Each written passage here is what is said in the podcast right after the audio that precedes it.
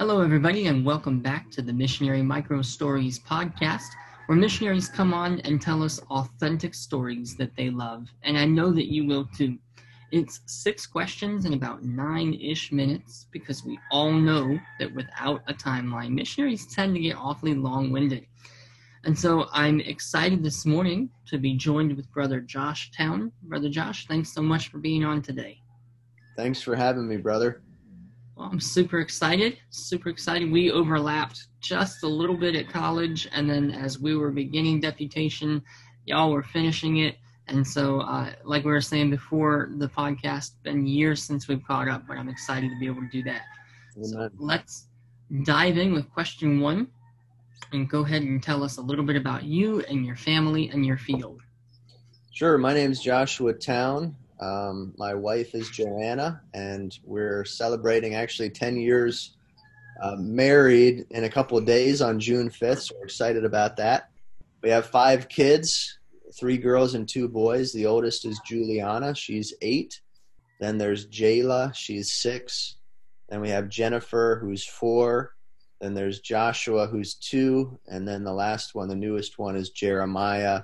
Uh, he's a little over six months now. So we praise the Lord for the family that God has given us and all the, our children. And we're church planters to Arabic speaking people in Philadelphia. We lived in Beirut, Lebanon for two and a half years initially. That was our first step. We learned language and culture there. And now we're back in Philly trying to reach Arabic speaking people. Amen. Awesome. Man, I'm excited to hear that. Well, much needed ministry and much needed outreach. So we're really grateful. Um, then, with question two, then for you guys, what is one of your favorite or the best aspects about being in missions? Uh, I haven't listened to all the podcasts, but uh, I don't know if everyone says the same thing here or not. But it really is uh, the honest truth. Just serving God full time is an amazing thing. To be able to just do what He's called you to do, and not have to work a job at the same time. We're thankful for that. Uh, at the same time, it's a great responsibility. You know, I think we as missionaries are going to have a lot more to be accountable to and at the judgment seat of Christ because we were full time. And uh, but it is a great privilege at the same time, and I'm I'm thankful that God has allowed us to do that and to be full time serving Him. And uh, I think for us, that's the greatest thing about being a missionary. Amen. And yeah, definitely. I can't can't complain and can't argue with that answer. so, yeah. Um, great. Question three. Um, then for you guys, and it can be ministry specific or field specific, or it can be general. What's one of the more difficult aspects of missions for y'all? Yeah, for us, uh, language was one of the first uh, hurdles and difficulties. Of course, we moved to Lebanon in order to help immerse ourselves in the language, and Arabic is one of the top three hardest languages to learn in the world, uh, statistically speaking. And so it was a challenge, and that continues to be a challenge. Um, but even more than that, I think even Brother Gates spoke about this uh, as well just the spiritual blindness of the people that God's called us to minister to, Arabic speaking people.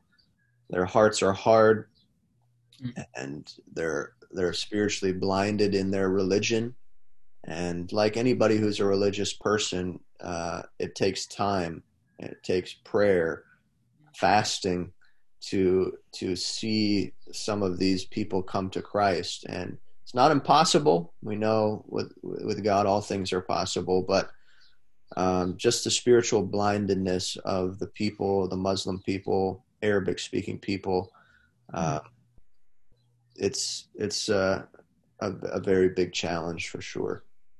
Yeah, and that's you know that's one reason I'm I'm really excited to have you on today. Truly, um, I think it's so important, and I know I know that uh, you know all of you guys watching. I know that you know this, but I hope that in seeing it, it is kind of a reminder. You have some ministries that um, you know, it might not feel fast to them, but you know, very quickly begin to pick up or gain speed or you know you see people saved and discipled or whatever, um, and those are important and amazing and great.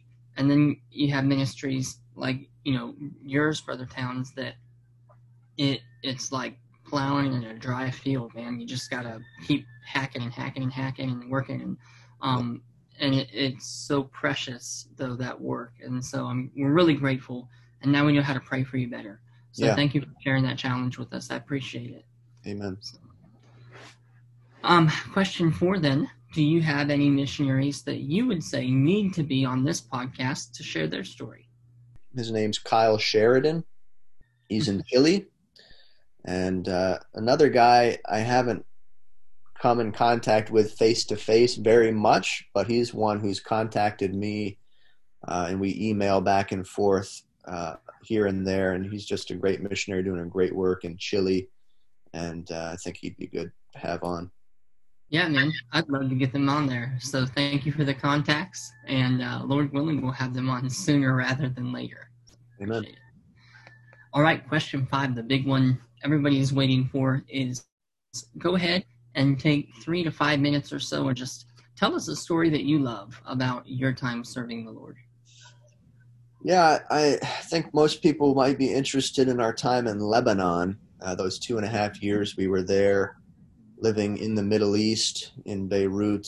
Um, I tried to think of a specific story, but I'm going to kind of broaden it out to just something that we loved about our whole time there in the Middle East, in Lebanon, and that was just the fact of living in the Bible lands, Mm. uh, living where many things in the scripture took place you know from our apartment we we could step out on our balcony and we could see the mediterranean sea every single day and just the um, amazing thing that that was was uh, a real privilege and lebanon is a beautiful country you have mountains you have the sea and of course you know christ went to lebanon he went to the cities of tyre and sidon which are in the southern part of lebanon and uh, Mount Hermon, where his transfiguration most likely took place. That mountain borders Lebanon and Israel.